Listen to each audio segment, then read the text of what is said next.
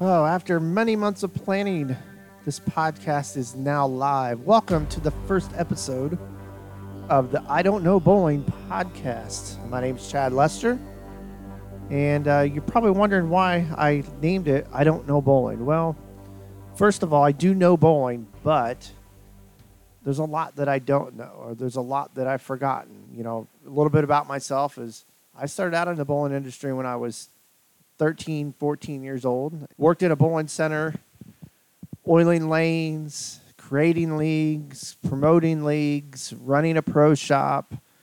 I immersed myself in lane maintenance, learning that, um, educating myself, and uh, same way with bowling balls, learning the different types of balls, the cores, and, and, and everything like that. Then I left bowling for about two years and went and did other things and went back to bowling and worked in another bowling center where, become, where I became a general manager. And just in those two years, so much had changed in bowling. I forgot about lane maintenance as far as, you know, what needs to be done and, and things like that. Well, things things changed, as I said, you know, in lane maintenance, maintenance as far as, you know, the different oils and and cleaners. Bowling balls changed as well.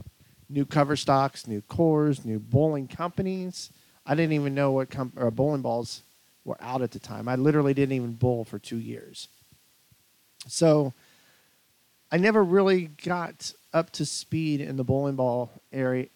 Area. Uh, I did a little bit on lane maintenance, um, but my focus was running uh, the behind the scenes of, of a bowling center. So fast forward nine years later, I left that bowling center and went into higher education. And there's still I don't uh, things I don't know. Bowling is a a business that is changing constantly and is a person who knows bowling and works in bowling.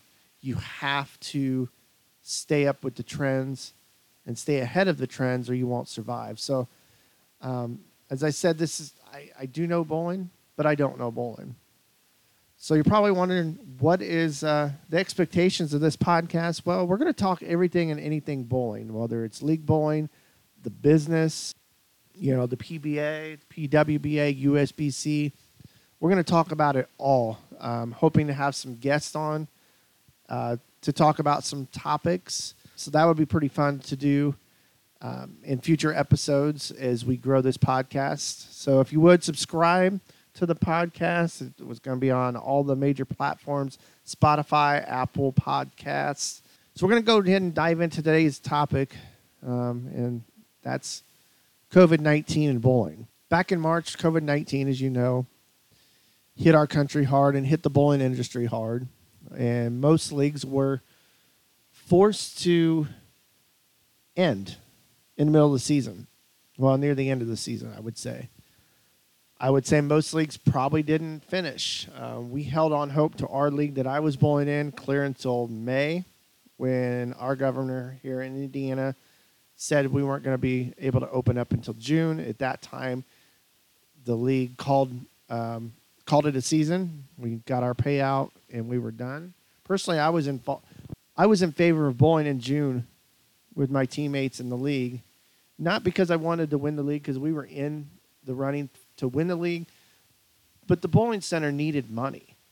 Um, people don't realize how much it costs to run a bowling center these days, from electric bills to all your overhead as far as you know inventory in your bar and your restaurant. Bowling centers needed money. I saw this was going to be catastrophic for a lot of bowling centers.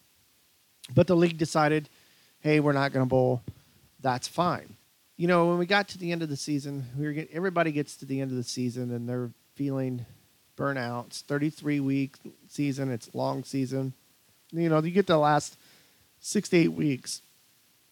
You're ready to be done. You're thinking, I don't want to bowl anymore. The weather's starting to get nice in some areas.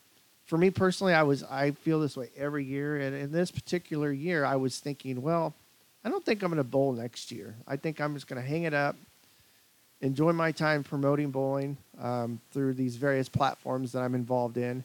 You know, be done. I was enjoying it, but only when I bowled.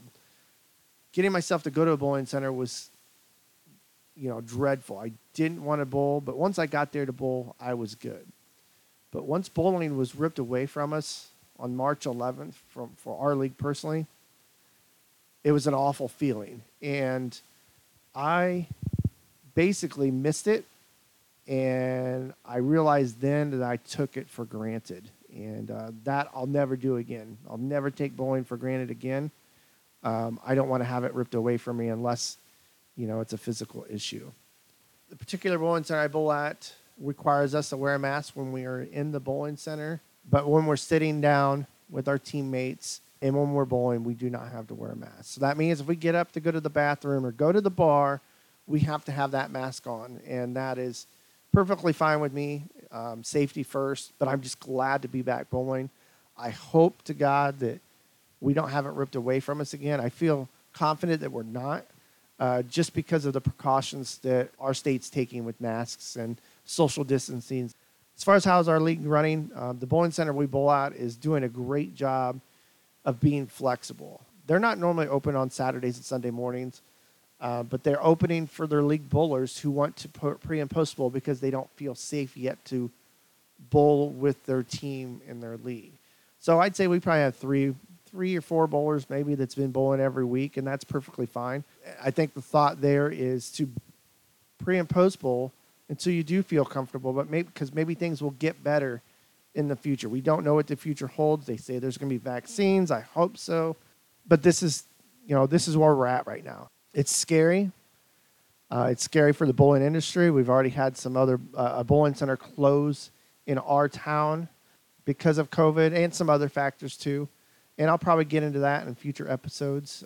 But you know, there's been bowling centers close all over the country. Michigan didn't even start open up until about three weeks ago, and so they were closed for about 190 days or so. I can't imagine as an owner how you financially survive from that. You know, a lot of bowling centers didn't. As always, I would like to hear from you as uh, as far as topics you might want us to talk about in future episodes and uh, we'll, we'll talk about those. Uh, like I said, anything and everything is on the table. Uh, we might take this podcast to video at some point as we get guests. We should have some fun. So this podcast is a lot shorter than what we're probably going to have in the future. But coming up on in a future episode, probably episode two, uh, we're going to talk about the live streaming part of bowling and what's all involved in that. I'm uh, involved in a live streaming company we'll give you kind of some behind the scenes uh, thoughts about what it takes to go, you know, what it takes to, you know, live stream a bowling event. But until then, uh, stay safe, everyone. I'm glad that you're listening. Uh, if you like what you ha- uh, hear and, and you want to hear more, please make sure to subscribe to the podcast. We're going to try to get some podcasts out weekly or bi weekly. Yeah, it's going to be bowling and everything and anything bowling. So until then, we'll see you soon.